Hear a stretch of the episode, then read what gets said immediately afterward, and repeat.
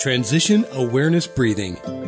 Feeling grounded for both children and parents is essential for healthy living and learning. Join Eartha Powell on this series for tips and tools for creating a harmonious environment for learning.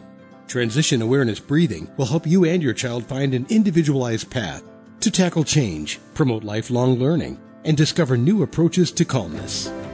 Hi, everyone. Welcome back to Transition Awareness Breathing Podcast. This is Eartha, and we are back on our final episode with my special guest, Howie Nestel.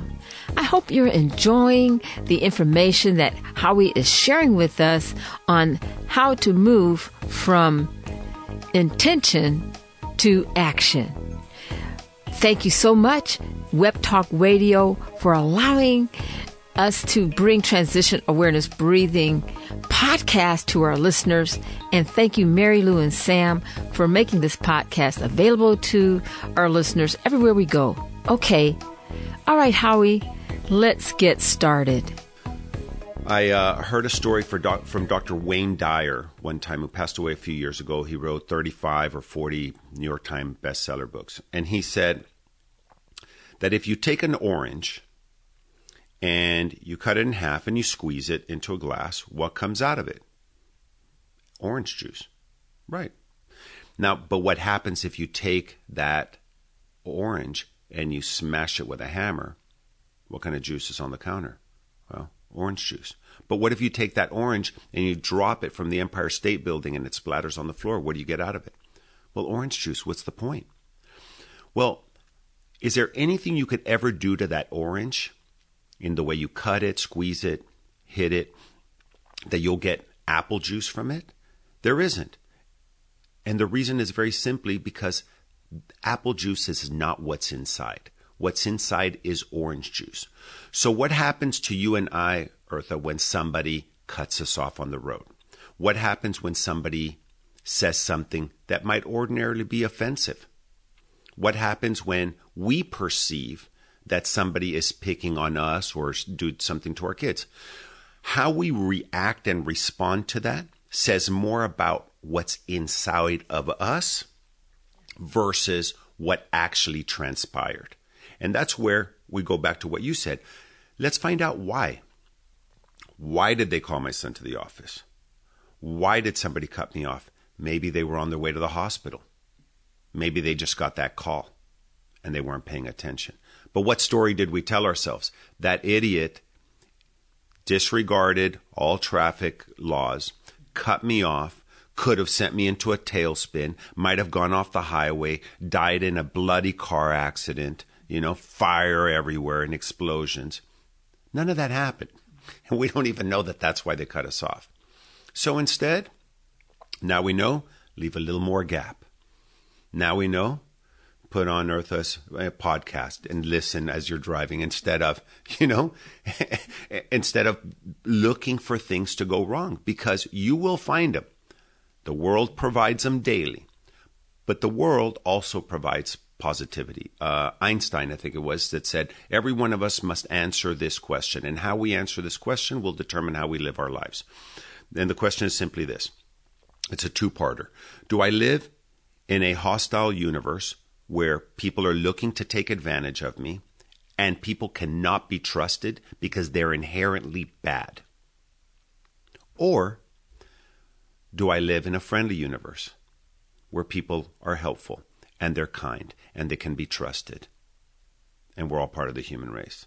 And how you answer that question will determine how you live your life. It's that simple. Um, I, I heard from somebody once that said that they wanted to move to San Francisco. And my friend says, Oh, where are you moving from? he says, I'm moving from Chicago. And but I don't know if I should move to San Francisco because I don't know how the people are there. And so my friend goes, Well, how are they in Chicago? And he goes, Oh my God, they're mean. They're rude. I can't stand it. They're very pushy. And he goes, That's pretty much how the people are here. And then somebody else asked him, about moving to San Francisco. He goes, Where are you coming from? New York. How are the people there? And he goes, Oh my God, they're so friendly. It's so international. I love being in New York. He goes, That's pretty much how the people are here in San Francisco. The point is that you're bringing you with you. So you move to San Francisco. If you're coming from a place where you perceive people to be pushy, guess what? You're going to find the same thing because that's what you're looking for. That's what you're conditioned to look for. But there are people who live in New York that feel like people are very friendly and accommodating and it's so energetic and so international and they love it. They find that where they go. And so you bring you with you. So my now adopted superpower, if you will, is adaptability. And how I get to adaptability is by asking myself the question, what if? So, what if I'm wrong? What if this event turns out to be great? What if this conversation with you turns out to be awesome and mindful and gives me a sense of gratitude? But if I talked myself out of it and just said, no, you know what, Eartha, thank you so much. I'm so busy. I could never do your podcast because I'm just so busy day to day and all that stuff. Then I would not have experienced this pleasurable moment of talking about this. And when I give talks to entrepreneurs or to business, uh, um, to to teachers or other groups, nonprofits, I usually talk about subjects that I want to learn about. And not only that, but things that I feel like I'm deficient in and, and I need to improve on. It's not because I'm a subject matter expert on all these things. I didn't go to school for it. I'm a marketer by education and I, by profession. I've been doing marketing and sales for 35 years. But those things, in and of itself, are not going to make me happy. They're not going to make me satisfied they're not even going to really build my bank account to an to a point where I feel like I don't have to work on anything else. I'm finding that what is the most valuable in my life is the relationships I have with people, the impact that I'm making, the example that I'm being for my children. Be the first to admit, only because my friends and family are not listening, but that I'm nowhere near approaching perfection, and nobody is. And I'm certainly not even close to it. But again, happiness is a progress and it is a journey and it is some form of forward movement that never ends, just like education, just like serving others, there's no one place to arrive at once and for all where flags are waving and trumpets are playing and, and you get to this final destination. That is a dream. It is something that constantly outdistances us. But if we don't have it as a target, then we go way off course and then we're drifting. And once you're drifting, it's very hard to get back on course. So I choose, to use your word, not to let myself drift. Am I going to go off the rails once in a while? Yes. Now I'm mixing metaphors, trains, ships, whatever it happens to be. But you get the point. You have a destination. If you pursue it and you head in that direction, you'll end up somewhere very positive most of the time. No guarantees. Uh, now, I'm probably going to mess this up, but Henry David Thoreau had one of the quotes that I really highly resonated with me. If one endeavors to live the life which he has imagined and puts forth a an effort that is unmatched by others, he will be met with a success unexpected in common hours. So you put forth the effort to this idyllic vision, and you will be rewarded somehow, some way, with something that is uncommon that you did not expect in a positive way. It's that simple. And then the opposite, unfortunately, is true. And many people live there. Life sucks, then you die, then they throw dirt on your face, then the worms eat you, you know? And I say, at least be grateful that it happens in that order. you know? And now what are you going to do while you can do? I heard a rabbi one time say at a at a eulogy that earth is a place to do, heaven is a place to be. Once you're in the afterworld, you no longer have your physical attributes. So you can no longer do. You can only be. But while you're on earth, and while you have your faculties, you should be doing. Because you can't just be and expect that you're going to have a meaningful and prosperous and successful life if you're just being and hanging out and waiting to see where the wind takes you. Wow, thank you so much, Howie. I mean, that is something to to really think about when um, you know at the end of life, which no one will escape. Uh, to use our time wisely and to think about the footprints that we are li- that we are leaving at this moment and not wait until uh, the end of life. I, I really want to thank you so much, Howie. You are a wealth and rich. Um, um, you have something to look forward each moment, and and so you're using your time, and you're making your goals, and you're allowing yourself. Okay, so I'm not perfect, and I think with lifestyle changes, whether if it's losing weight or stopping smoking or whatever you know a person wants to change, is the first step is to make that commitment and to start now in doing something different. It's, you know, it's like getting in the rowboat and and, and cutting the rope. Is there any other uh, like we're going to bring it to a close, and I just want to turn it back to you for any closing statements or anything like that. Well, thank you, Eartha, for hosting me at the Transitional uh, Breathing Podcast, Breathing Awareness Breathing Podcast. There we go. Um, and I will tell you that when we talk, when you were mentioning in the previous segment about the United States being number 16, even though we moved up three notches from number 19 in the World Happiness Index, my first thought was, I'm glad we're not number one because we're number one in so many other things. And I think when we're number one, we don't try anymore. And we rest on our laurels. So if uh, and if I said that happiness was progress, then the United States needs to make some progress. And you and I are a part of helping the U.S. because we are the people, and we're going to help make sure that we improve maybe in the coming years from 16 to 12 to 11, maybe to the top 10. And I was reminded of uh, an advertising campaign many years ago, since I'm in advertising, I care about these things, about Hertz, the rental car company. And they used to advertise for years Hertz is number one, Hertz is number one. And when you'd go rent a car from them, they had a keychain with a big number one on it, just to keep reminding you that they're number one. And then Avis, a competitor, came out with a campaign that said, Hertz might be number one, but we're number two, so we try harder. And I thought that is brilliant. So I started renting car cars from Avis because they care about me. Avis doesn't, I mean, Hertz doesn't care about me. They're number one. They already got to be number one without me.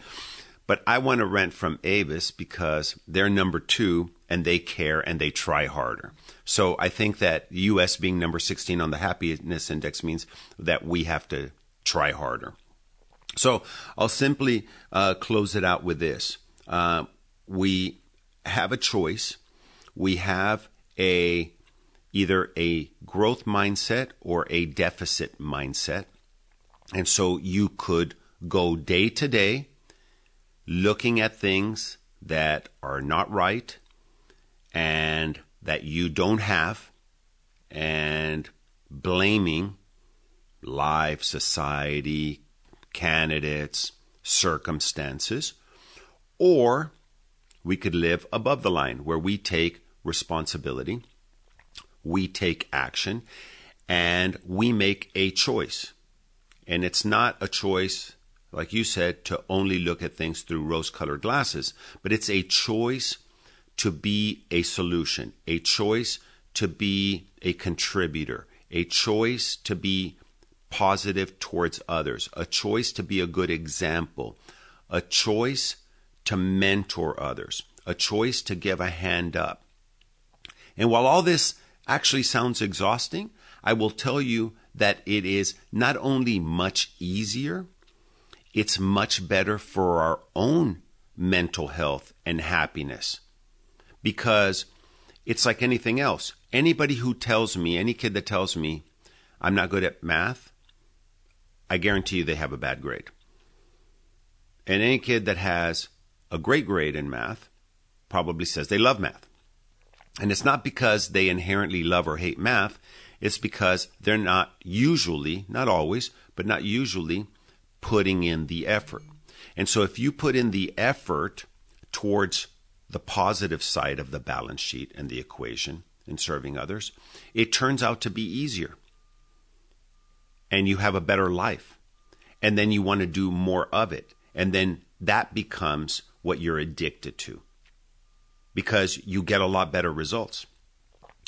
I can walk in to either a restaurant or a bar or a an environment where I know nobody and come in with a positive attitude and compliment the establishment and the service and usually get a lot better results than coming in with that mentality of looking for something to go wrong, finding it, complaining about it, and then things going worse. And I still have to pay the 38 bucks. Except now I had a terrible experience. And then you lily pad to lily pad kind of jump from lily pad to lily pad of all these negativity things but but you can do the same thing positive so all this comes down to a choice comes down to a decision you make the incision that you will no longer be that way you have to become self aware. Very hard to do that. Something I work on every day, becoming self aware. Was that the best choice? Best choice of words, best choice of actions.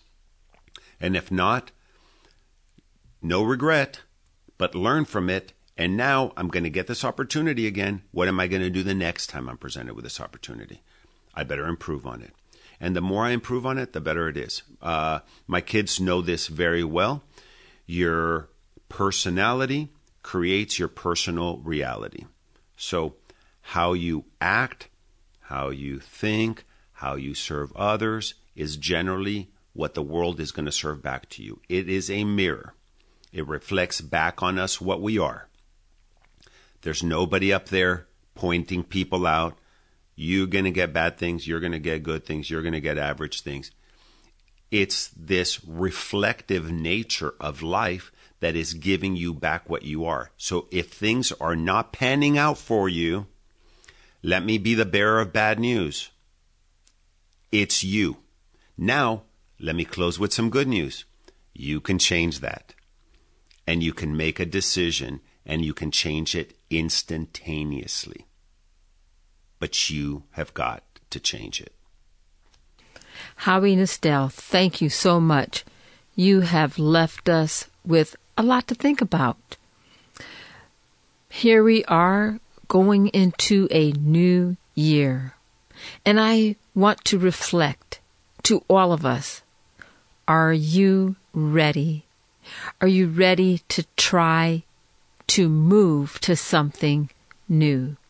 Are you ready to cut the rope on your rowboat of things that really need to be changed? And you know what they are.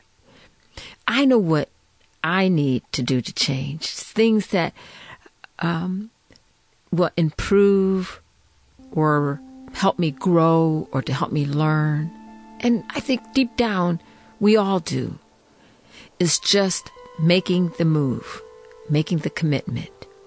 And so as we close with our episode with Howie Nestel, I'd just like to do a final mindfulness reflection meditation on adaptation and letting go.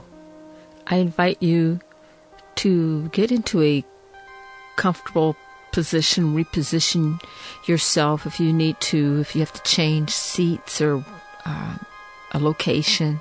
I encourage you to do that now. And once you get into your comfortable position, I invite you to take a breath in your nose and blow out your mouth. Being aware of the movement of your body as you breathe in and you blow out.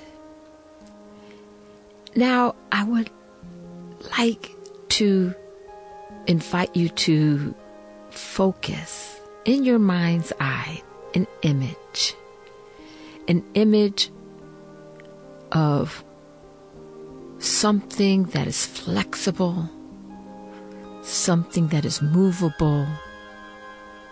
It could be water.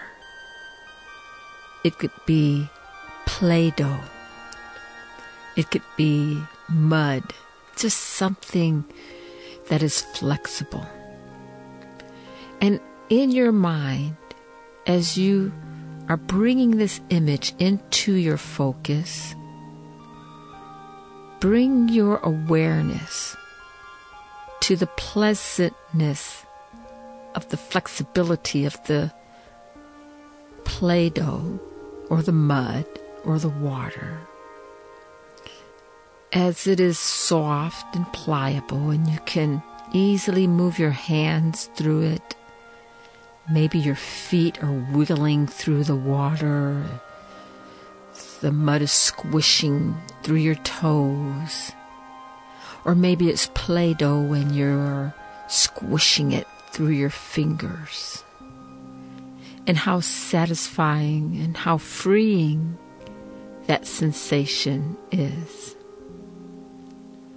And so, as we move through our awareness, I invite you to right now just, just take a breath and and enjoy the adaptability that that material is showing you how it is flexible, how it is soft, how it takes new form and changes into something brand new. Do you notice your fingerprints on the Play Doh? Or maybe if you have an image of mud that you're squishing through your fingers, you're leaving a footprint.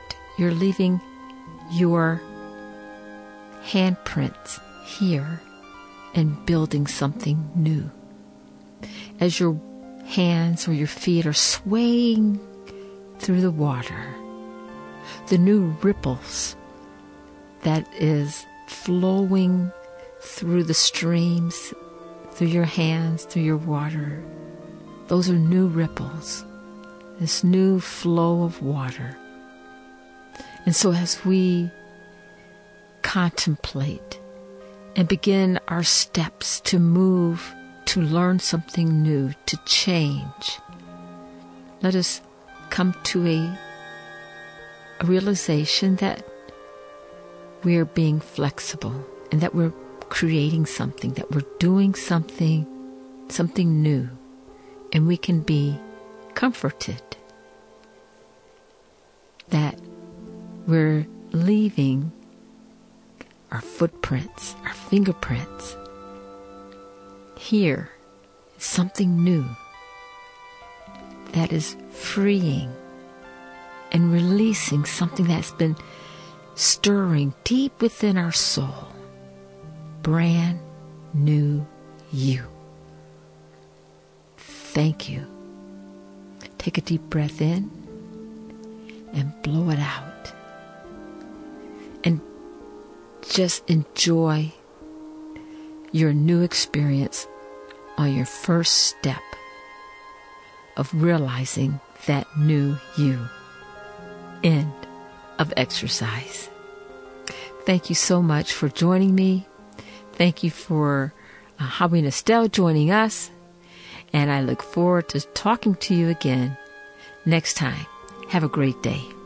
Be sure and pick up a copy of Eartha's new book, Tab Mindfulness Awareness and Coloring Activities in a Pandemic World. It's not just an ordinary coloring book, it features 23 illustrations to stimulate thought, relaxation, and creativity for anyone between the ages of 4 and 94. Increase your positive self talk energy, unlock new creative paths, transform your time once or twice a week to create beautiful art while strengthening confidence, building positive self talk, and sensitize self awareness. Tab Mindfulness Awareness and Coloring Activities in a Pandemic World. It's available now at Amazon.com.